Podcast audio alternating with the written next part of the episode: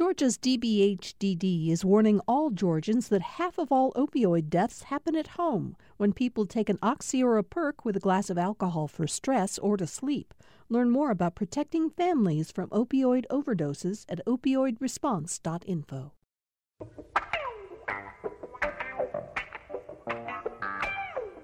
Here we go, the start of another week on Political Rewind. I'm Bill Nigut. I hope all of you had a restful weekend. And of course, most importantly, I hope you had a healthy weekend and that you continue to stay healthy as the pandemic, pandemic continues uh, to uh, trouble our state as it's doing. Um, we want to go back and talk about schools again today because uh, more school systems are either already underway. We know some of them that are. Uh, we're going to re- talk on what's happening in them.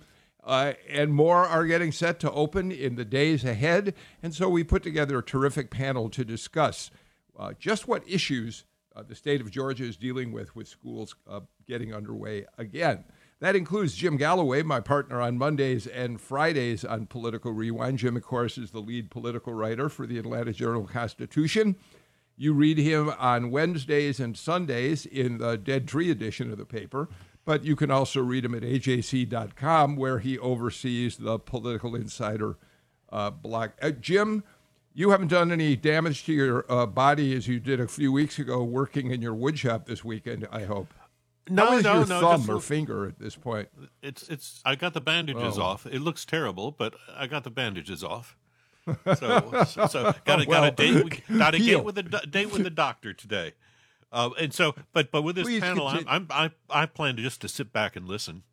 Truthfully, Yeah, that's kind of the way. Uh, yeah, I kind of feel the same way uh, about that. Um, I'm joined by one of my colleagues, Ellen Eldridge. You uh, just heard her report on NPR's Morning Edition as she talked about what was happening up at the schools in Paulding County. Ellen has really been staying on top of problems, in, particularly in Cherokee County, Paulding County, reporting on it for our website, GPB website, and uh, now on radio as well.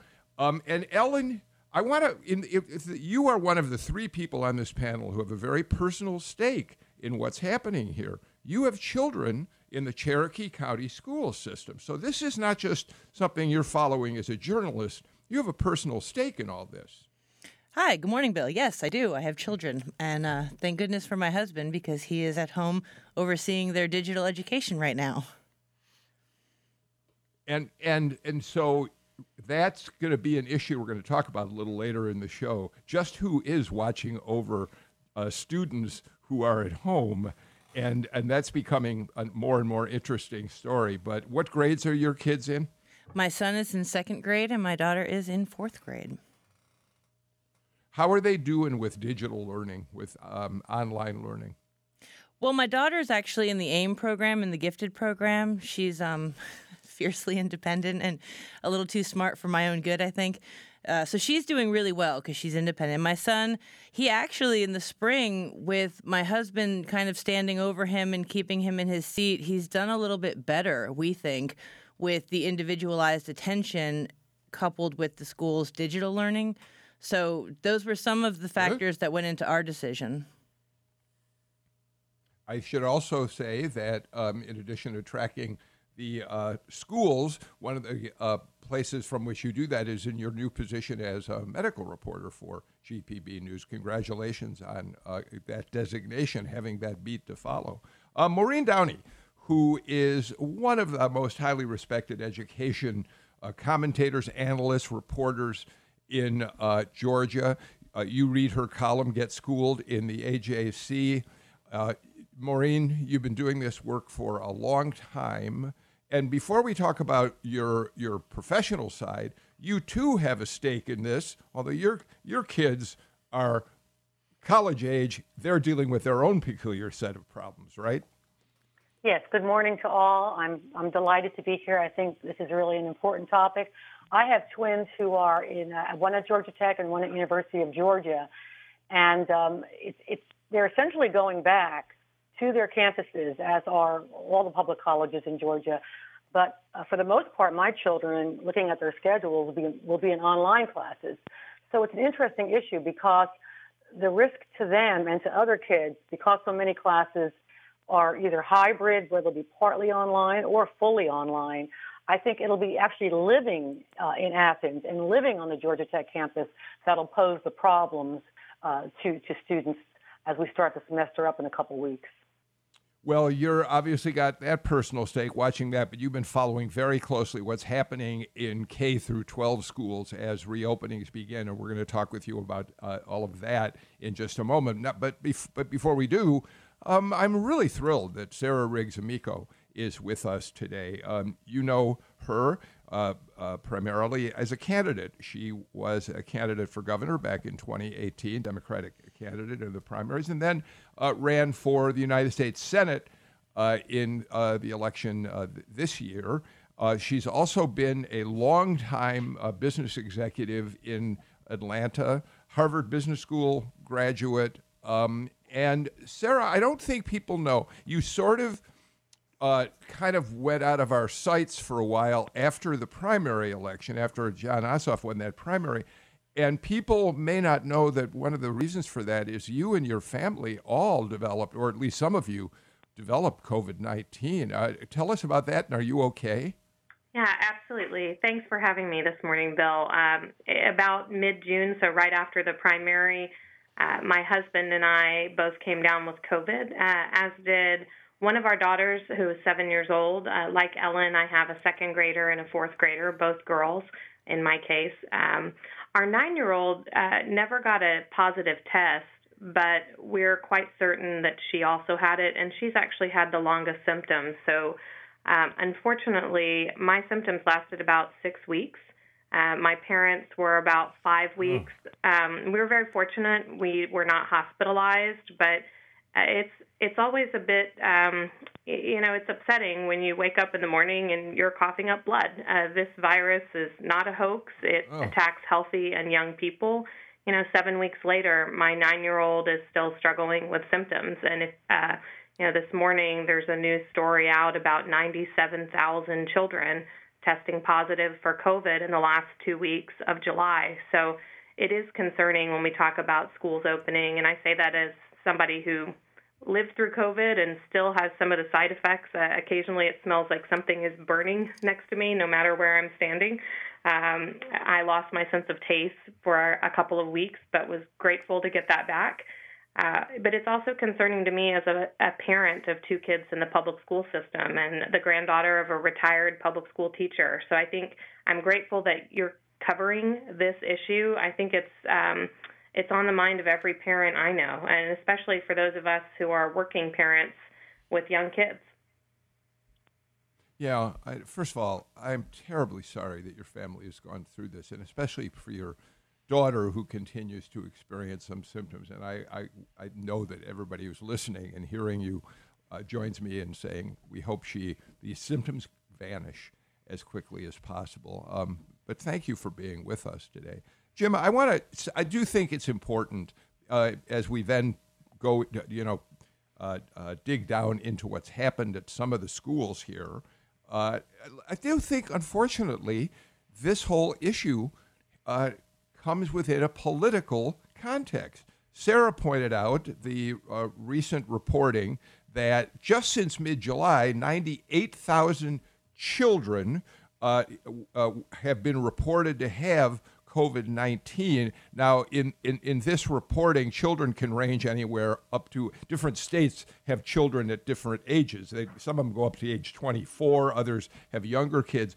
But the larger figure is in, in the months preceding that and up till now, some 338,000 children have been diagnosed with COVID 19. So there is a political beginning for this story, Jim, which is this President Trump continues to say that the virus will simply go away magically. But more to the point, in terms of our show today, he says, oh, children are largely immune. And unfortunately, that has driven, to some extent, some of the decisions that are being made in schools in Georgia and elsewhere about how to deal with the virus, Jim.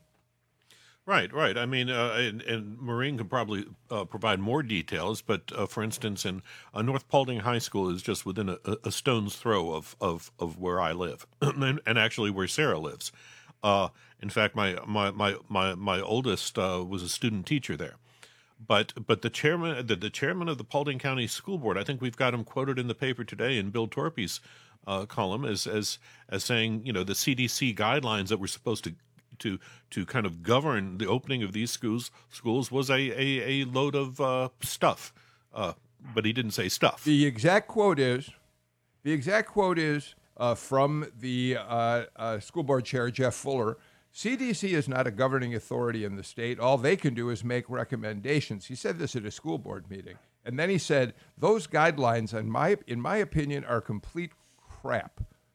Uh, he said that he wants Paulding schools to, quote, lead the way in an absolute normal return to normal activities on August 3rd without buying into the hype that is out there. Maureen, what happened at uh, North Paulding High School? Well, what happened at North Paulding High School and is likely going to happen across the country, uh, Georgia is a standout because we sent our kids back so early, is that uh, they don't have a mandatory mask uh, requirement. And so the majority of, of kids were not wearing masks. They also, um, all schools are facing an impossible task in trying to have a normal school day, which is what parents really want, just as, as the chairman said, and uh, social distancing. You can't bring 2,000 kids back to North Paulding High School with no adjustment, no extra space, and think that they're going to be able to keep six feet apart. So what happened is school opened as normal. In the context of last week, uh, the kids were all on top, I say on top of each other, it was a normal opening week for a high school. Kids were close to each other. They sat in similar classroom formats. And we're not sure if the kids who uh, tested positive or the staff brought COVID with them, which is probably likely. You know, I think the key thing to remember in our discussion today is every men, every uh, health specialist I've talked to says the same thing. If you have COVID in your community, you will have COVID in your schools. So we are opening schools, and the infections are bleeding into our schools. So North Paulding High School closed today and tomorrow for deep cleaning, and that, that's what's happening now. And I suspect we will see this replayed across Georgia. Yeah, and in Cherokee County, the same thing. It's I found it interesting because I believe in Cherokee we're up to 48 positive COVID cases. That's district wide, and right around 478 people are under quarantine. So in some instances, entire classes are out. In others, only the people who were deemed to have been in close contact are on quarantine. So if nothing else, it's incredibly disruptive. So, how many cases do we uh, uh, have reported between students and teachers in North Paulding High School? Ellen, you've been looking at that, I think. They Maureen have has too. Nine, I think. Yeah, there are nine cases in North Paulding High School, I believe, and that's why the school closed down for deep cleaning. But again, if the experts are saying that transmission is happening through droplets, respiratory droplets, then I'm not even sure how much a deep cleaning is going to do to prevent further transmission when the kids come back. Sarah, um, your kids are uh, not going to be in class. Uh, they're going to have to learn at home. Um, I assume that for the time being that you're you're happy about that. Um, and and I want to, you know, later in the show talk though about the impact that has on you as a professional. Uh, it, but let's for the f- next few minutes talk about it in terms of how children are learning. What is what is having them sit at computers and try to learn lessons that way? Do you think what is the impact that has on their ability to really learn the way they would if they were in class. Does it disturb you? Do you think uh, distant, I mean, uh, uh, online learning can be just as effective? What you, what's your take on that as a mother? Yeah, I'm grateful that Cobb County Schools made the decision to start the year virtual. As Jim mentioned, uh, I live in West Cobb County, so Paulding and Cherokee are practically neighbors for us. And I'm not surprised to see what happens there. You know, they say that the 48 hours before you're symptomatic are the, some of the, the most contagious period of somebody who has COVID. So things like temperature checks and staying home if you have symptoms won't prevent the spread during that period. So I'm certainly grateful for the digital um, and online decision that Cobb County School District made. I will say, you know, for us in the spring, it was a bit of a debacle. Um, our our kids, you will not be surprised to hear, are both extroverts, And I think they're also very young. So for young school age children, that social interaction and the ability to be with peers and to see a teacher and build that relationship is a tremendous part of the learning process. There's no one that's arguing, um, as far as I know, and the experts uh, that have been speaking out on this, there's no one arguing that digital learning is better than in person. I think the question is fully how do we get back in a safe manner. But it, you know, it's kind of comical too, right? For us, um, luckily, my husband is an engineer uh, and a tech company startup founder, so we had to sort of pull out old laptops from the basement, and he called it excavating them. Uh, he reprogrammed them so that they would have devices to go to school on. And I can guarantee you, if it had been left to me, those poor kids would have probably been on my phone taking turns. Uh, I could not have reprogrammed a laptop. But we're also really fortunate. I mean, think about how many people don't have even an old laptop or tablet laying around that their kids can use you know the digital divide here has been exposed writ large and and even if you have a device remember that there are literally hundreds of thousands of Georgians who don't have access to high speed internet. So, you know, once you close that digital divide, if you're able to, you then have to put a kid who may be 20 feet away from a television he or she watches, or video games they play, or their favorite board game, or just the great, you know, backyard, um, that you're trying to battle for their attention and convince them that they need to do schoolwork. And let's be honest, I think one of the biggest takeaways from the spring is just how grateful we are for parapros and teachers and educators and staff because a lot of us realized why that wasn't our professional calling. So uh, it, has been a it's been a learning journey. I am grateful, and, and I'm also I, the last thing I'll say on this bill is deeply disappointed. There is no one in this country who didn't know we were going back to school this fall. Um, we have some of the most remarkable public health, medical, and education experts anywhere in the world in this country. And yet it seems that we arrived at the start of the school year with virtually no convening of these experts to help school districts make a plan, to help keep our kids safe. And, you know, on the other hand, my husband's family, as you know, my husband is from Italy, um, they did the tough stuff. For months and months, they didn't leave. But when we talked to my in laws last week, they were going out for the first time in four months to a restaurant. And slowly but surely, life in Italy is starting to get back to normal. And it's heartbreaking for those of us who have kids to know that that could have been the case for our kids going back into the school year were it not for pretty tremendous failures of policy and leadership. You know, uh, Jim, there's an awful lot we can unpack with what uh, Sarah just said. One of the things, of course, is it, uh, this notion of the, the, the divide, the digital divide. Yet again, the pandemic is exposing, in even starker terms, uh, the the gaps that we have among people in our society uh, today. We've seen the racial disparities uh, come to light.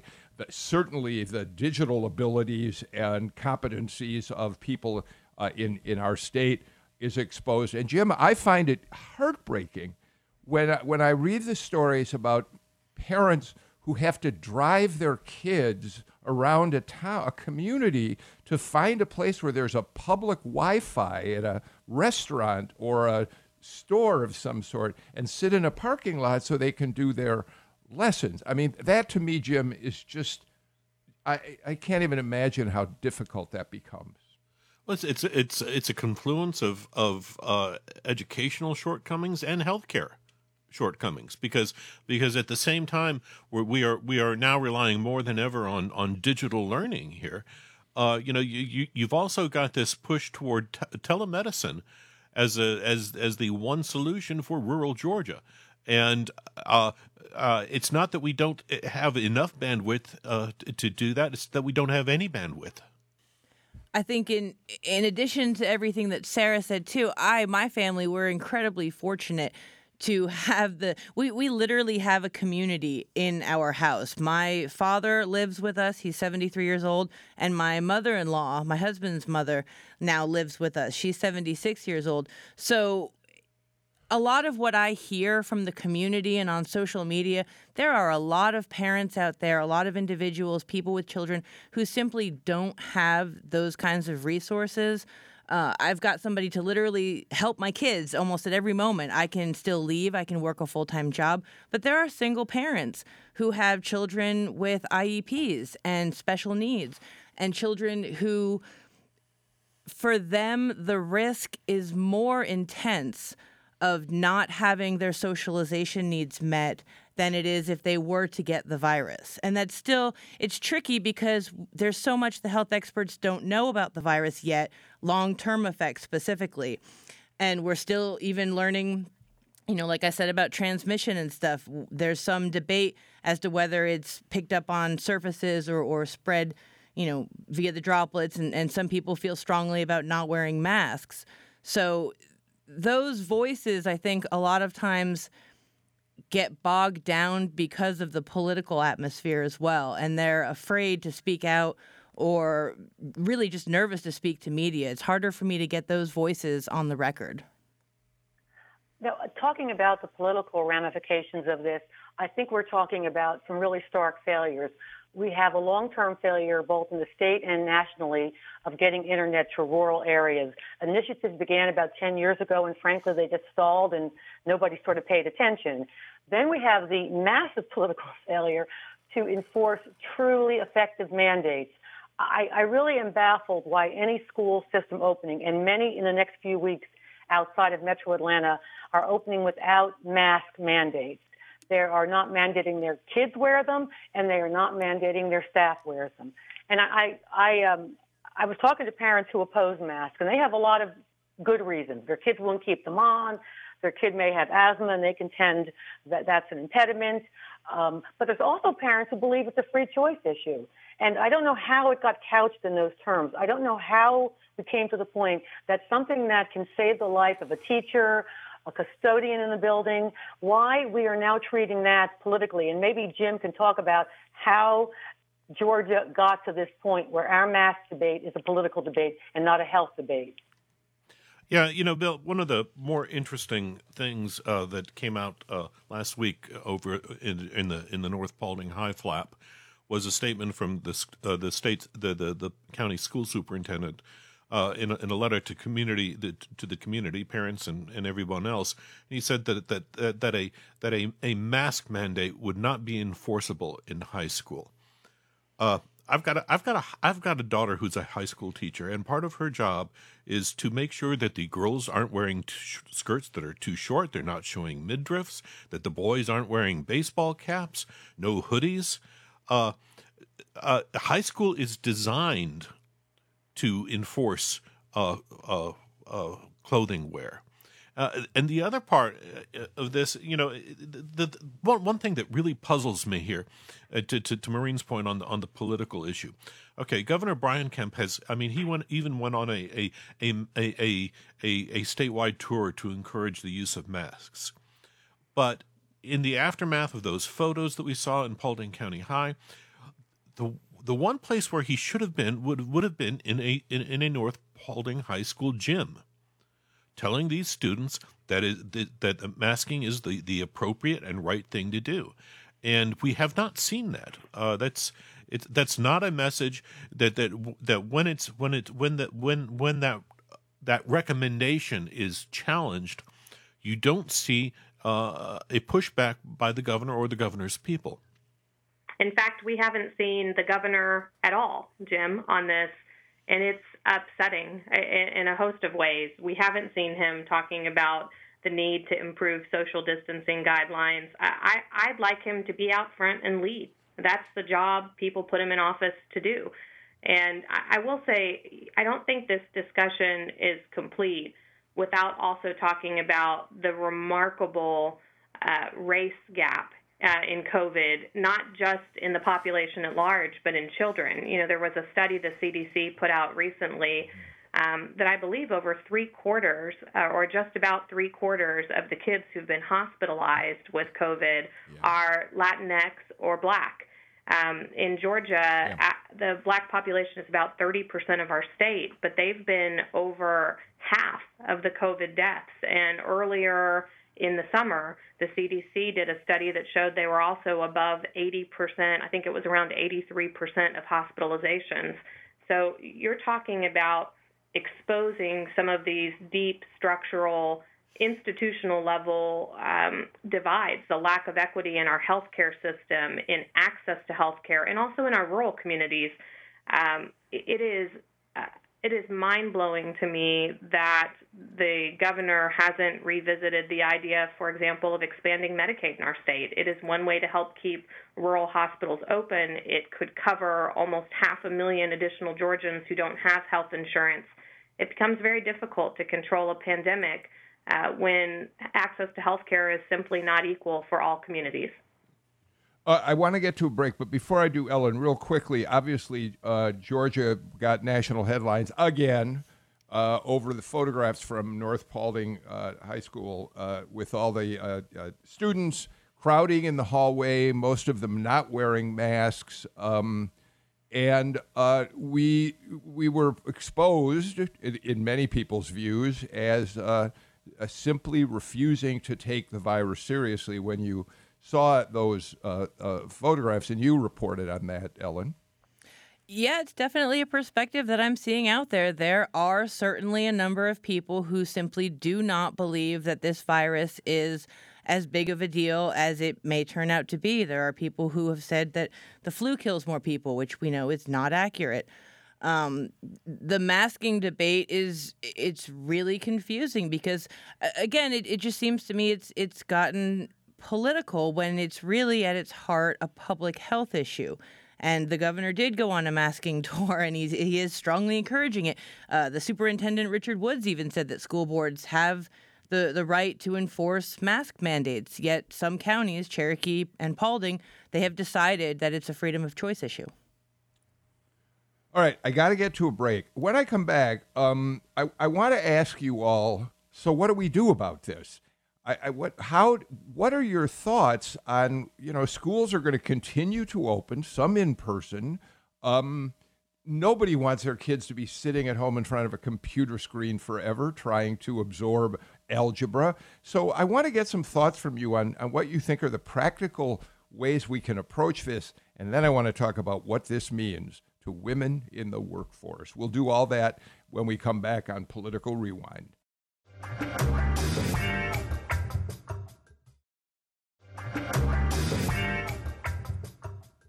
The AJC's Jim Galloway, Galloway and Maureen Downey uh, join us today. So does Ellen Eldridge, uh, medical and health reporter for GPB News, and Sarah Riggs Amico, fresh off of her run for the United States Senate, and then more unfortunately, uh, having to uh, get over COVID 19, are all with us uh, today. Uh, before we go on to talk about this topic, a very quick program note. Jim, uh, we know that the Democratic National Committee has begun to release uh, some specifics about the program that they're going to run starting next Monday, uh, uh August 17th, uh, Monday through Thursday night.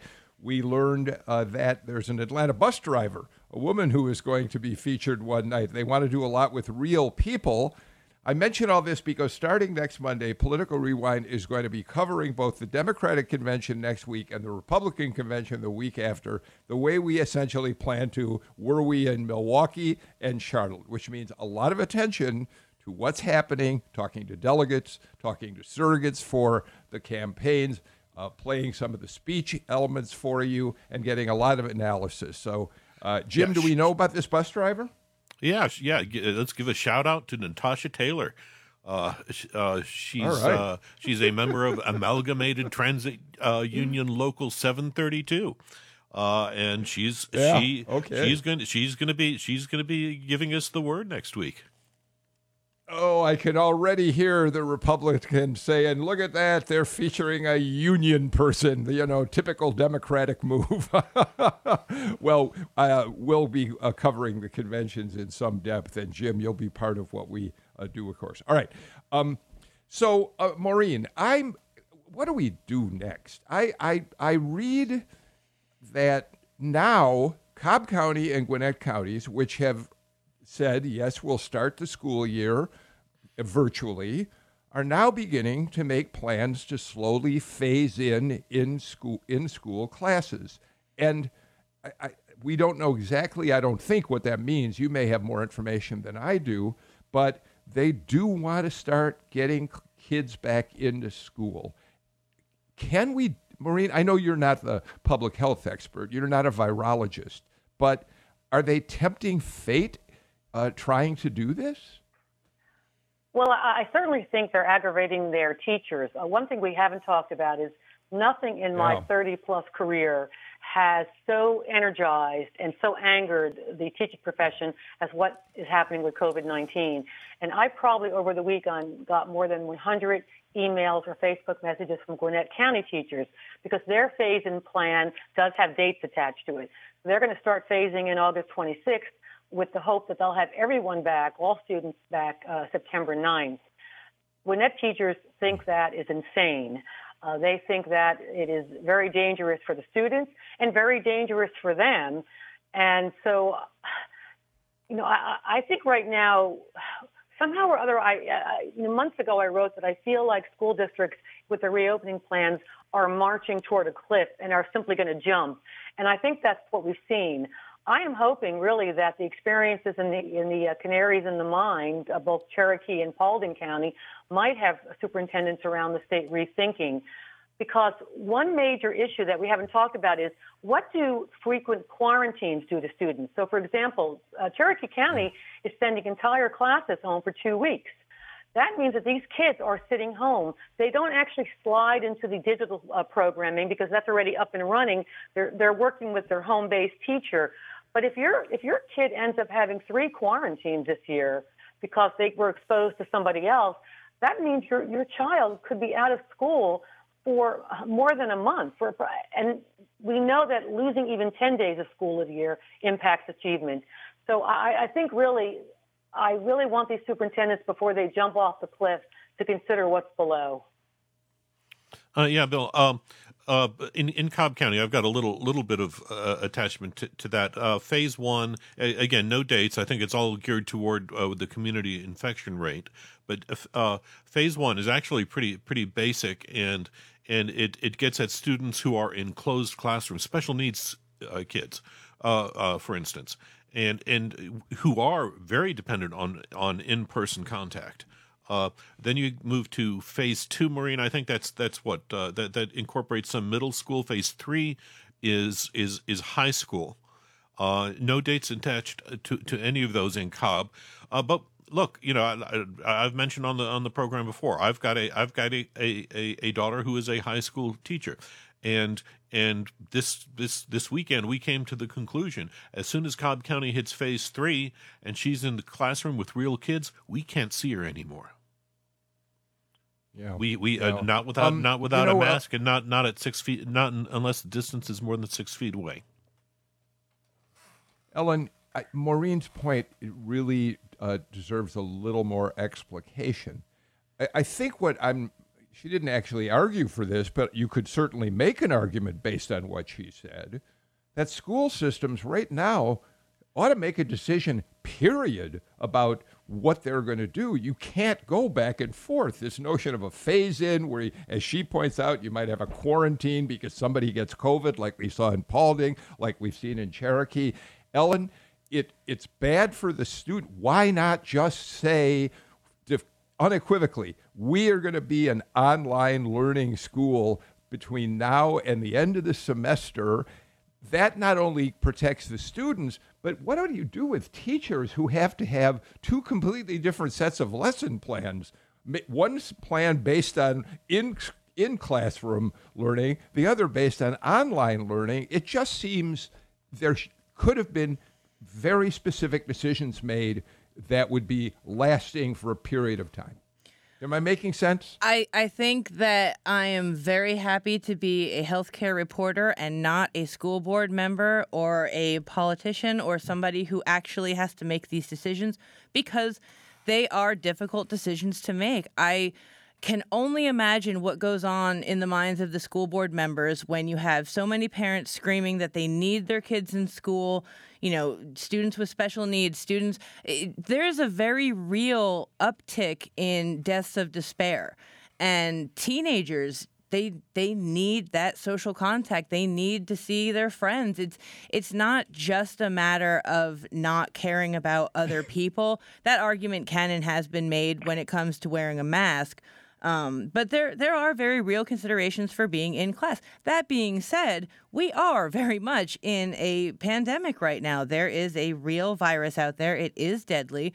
Uh, I myself had the thought that we had kept our children pretty well under lock and key since March, and we just wouldn't find out how much children could be affected until schools open.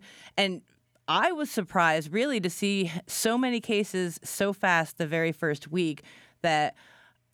I mean, as an individual, I'm glad that I chose digital learning because we have the resources in my family to do that and because it's less disruptive. I don't know what happens to those children. If half of your class is sent home for quarantine, I don't understand the process by which they're continuing their education at home. Yeah, I think Ellen is on uh, on point here. And remember that there are a number of single working parents, um, essential workers, and again, overrepresented among frontline and essential workers are black and brown families, um, many of whom are really having to struggle. There are daycares that are not reopening at the same rate as schools. Uh, this presents a tremendous problem for working families, and I'm deeply sympathetic to it. What I'm not sympathetic to is the failure of leadership that got us here in the first place. Uh, you know, the idea that Gwinnett is going to phase open public school systems independent of what the data are telling us about community transmission is insane. Um, what we should have done was tackle the community spread of this virus and lock it down, take the tough medicine earlier in the outbreak of the pandemic, not only to save lives, but to give us the best chance of reopening the economy quickly and in a manner that doesn't punish essential workers and working families, um, families that are really struggling right now. You know, there were more than a third of Americans early this summer who couldn't make their rent or mortgage payment we're on the cusp of um, you know housing crisis, the likes of which this country hasn't seen since the Great Depression. And if you think about it, because we've coupled health insurance and health care coverage in this country to employment, for working families, you're now dealing with a triple threat, not just losing your job and your income potentially as this outbreak is prolonged and we have mismanaged the reopening. Uh, but then you may lose your health care in the middle of a pandemic for your family, and on top of that, your housing. Um, th- this is a disaster for working people. And the sad thing about it, Bill, is that it was utterly avoidable. It didn't have to be this way. This is what a failure of leadership looks like. And if we're if we're lucky, we're going to take course corrective actions now to lock this down so that we can get back on track. Actually, um, uh, Bill, she brings up uh, Sarah brings up a good point. Uh, you are we are about to to uh, enter a period where you have uh, mass evictions of people from their homes, and in educational terms, that means additional transiency which means you could have you could have you could have a, a, a, student shifting from the from the Cherokee to the Cobb to the Paulding school system uh, over the course of a year as they as they move from relative to relative to relative or or or friend to friend to friend.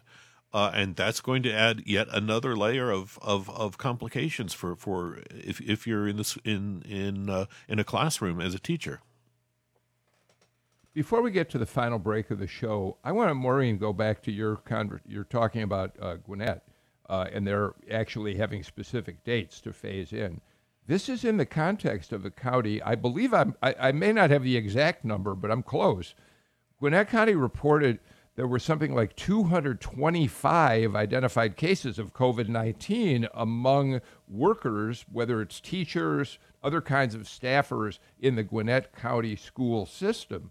So they already know that they've had a pretty uh, good number of people in, in the school systems identified with COVID 19 and, and at the same time have decided they want to try to phase things in. I find that I'm not quite sure how you, what you say about the logic of that, Maureen. You know, I listened to um, Superintendent Wilbanks do a very good interview with two Parkview high school students last week. And I think he sincerely believes that his children, his students in Gwinnett County, 180,000 of them, are suffering from being out of school. And I think he has weighed that and feels like there is risk there, but it's controllable risk. Gwinnett, to its credit, is mandating masks. I think the issue in Gwinnett County, frankly, is going to be is the workforce there. Uh, our teachers are going to show up. You, you were referencing the, I think it was 260. That includes uh, confirmed cases and exposures. That will increase when, when school goes back. And I have talked to teachers who are already planning because they have elderly family members. They might have a pregnant uh, male teacher, might have a pregnant wife. They have children with autoimmune issues. They are planning to move out of their own homes go back to school to teach as not to bring possible exposures back. So I want Georgia to be normal, but we're not, as Ellen said, we're in a pandemic. It's a, it's a bad time. You know, I have people saying, please write some good news. I'm tired of all this bad news. I'm sorry, that's all we have right now is bad news in Georgia. Well, there's a wonderful note to take us to our final break of the show. Um, we're going to come back and we are going to talk about uh, how this affects the female workforce in this country. It's one of those issues that is starting to get a little bit more attention, and it's a very important element of all this. You're listening to Political Rewind.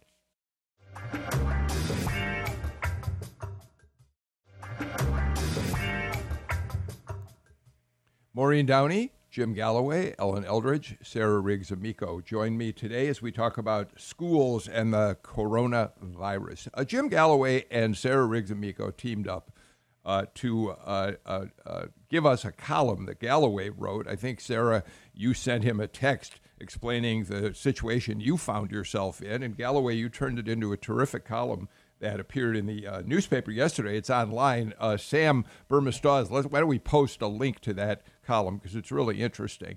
And uh, Sarah, the point of the column is that you talk about how uh, not being able to send your kids to school is having an impact on your career.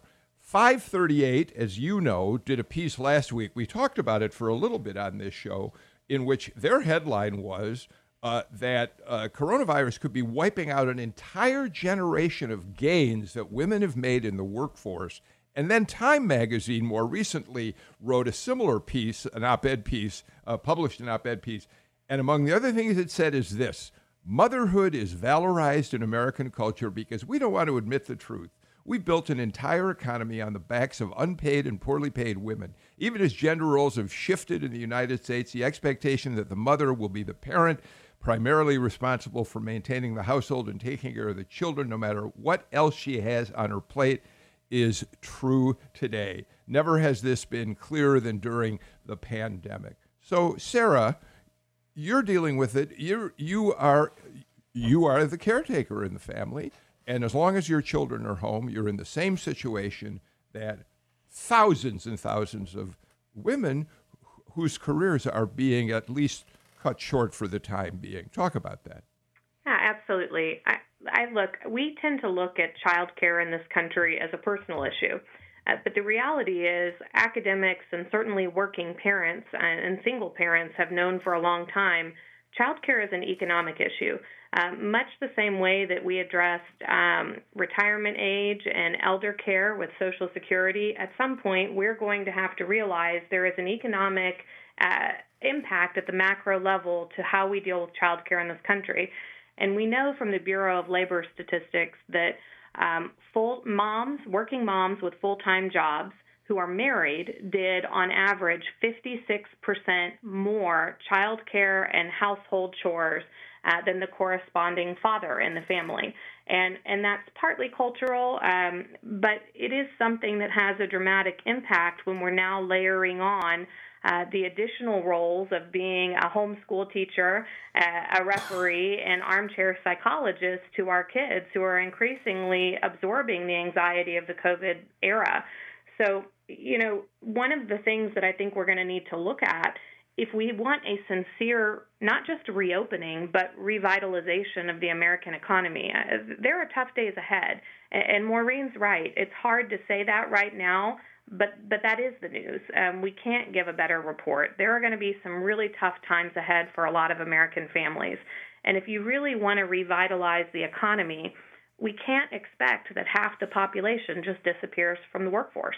And for women who have fought um, over generations, you know, my grandmother made 50 cents on the dollar for most of her career to working men in the same jobs and was expected to be happy with it. Uh, the only time she had pay equity is when she had a union job. And so from my from my perspective, those gains are very much at risk and I think the research shows that as well.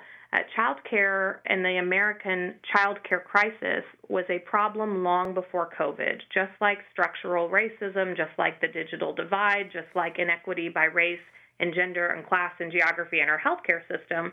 What COVID has done is just expose it in a new way. You know, women are still making uh, 83 cents on the dollar uh, to men in the same jobs. We know that for Latina women here in Georgia, that number is about 48 cents on the dollar. For black women, it's about 54 cents last I read, and that that gap is even bigger between working mothers and working fathers. So yes, it's many of us are going to have to make a choice whether to take an off ramp from full time employment. Jim, uh, uh, the figure, I don't have the actual monetary amount, but uh, in the bailouts that have come from Congress, any given airline received more federal funding for an individual airline than all of the money devoted for uh, expanding child care centers for uh, mothers who really need to be back in the workforce and can't as long as their uh, children are at home. Yeah, there there are plenty of statistics out there that, that show that that that the the, the, the female participation in the work work uh, force really declines uh, uh, among uh, among women with with kids ages six and under, i.e., those who cannot go into a public school system. So so that becomes so these daycare centers become extreme. They they are essential uh, to employment, even though even though the cost of daycare is such that it it will eat up most of what you make, uh, uh, what a what a mom makes. Uh, uh, in in the workforce, so it's it's it's kind of it's it's kind of it's kind of hard there. One one thing to point out, Ellen, too, you're Go ahead, oh, Sarah. Oh, sorry. Uh, one thing to point out is for women who do take some time off, even temporarily, it's not just a question of depressed wages for a couple of years or six months or however long they reduce hours or leave the workforce. You're then putting your lifetime worth of earnings on a very yeah. different salary trajectory. I mean, the research is very clear on this. So this has lifelong implications. I remember when I first. Um, we're st- I remember when I first uh, when my husband and I decided we were going to have children and I became pregnant, my both my mother and my sister lived in the same town in Woodstock with me, and I really felt like I was going to have the support system that I needed. And then life being what it is, they they both were not available. And I remember going around and looking at the cost of daycare and the cost of what I was making at the time. This was ten years ago, and it, it just I broke down crying because I couldn't realistically work or continue my career and afford daycare. It just it wasn't possible. And I I will sing his praises to the end of the uh, the end of the earth that my husband and I our partnership has made it possible. I don't understand how single parent families can manage. Maureen, uh, we're running short of time, but this again, it's another one of these disparities that the coronavirus is exposing. These are fault lines that have existed in our society for generations, but the coronavirus has really brought them to the fore and given us very visceral understandings of them, Maureen. They have, and I think the question here is will we learn anything from this, or will this pass and will we simply revert back? You know, we, we have to have incredible changes to our education system uh, in the aftermath of this. And, and this is looking ahead, and I'm maybe looking ahead a year, where I think, in fact, we're going to have to, for kids who lost out, consider year-round school, consider longer school days, consider in the summer intense summer and reading. We're going to have to help these families out. I, I think right now we are in crisis mode, and it's hard to think that far ahead. But we have to address the damage that there will be damage. We simply cannot avoid it. The question I think now to think about is how to mitigate it. All right. Um, Maureen, that's about the last word we have for uh, today's political rewind, and I appreciate your your uh, making those comments about how we rethink uh, the best of what we can do with education moving forward and how we tr- uh, teach our children. So, thank you for that's a great way to end today's show. So, Maureen Downey, uh, we will continue to read Get Schooled, your uh, blog on education in the AJC. Ellen Eldridge, we will look forward to all you're writing about health and medical report the reporting you're doing at gpbnews.org and on the radio. It was great to hear you on Morning Edition on NPR this morning. Uh, thank you for being with us. Uh, Sarah Riggs Amico, come back. You know, now that you're not a full time candidate, we can talk to you more often, and I hope you'll do that, okay? Love that. Thank you. Thanks a lot. Jim Galloway, thank you. Um, uh, we'll be back again tomorrow for another edition of Political Rewind. Tomorrow, of course, is runoff day. We'll be talking about the uh, races on the ballot and more. I'm Bill Nigut. I'll see you tomorrow. In the meantime, please take care and stay healthy, everybody. Bye bye.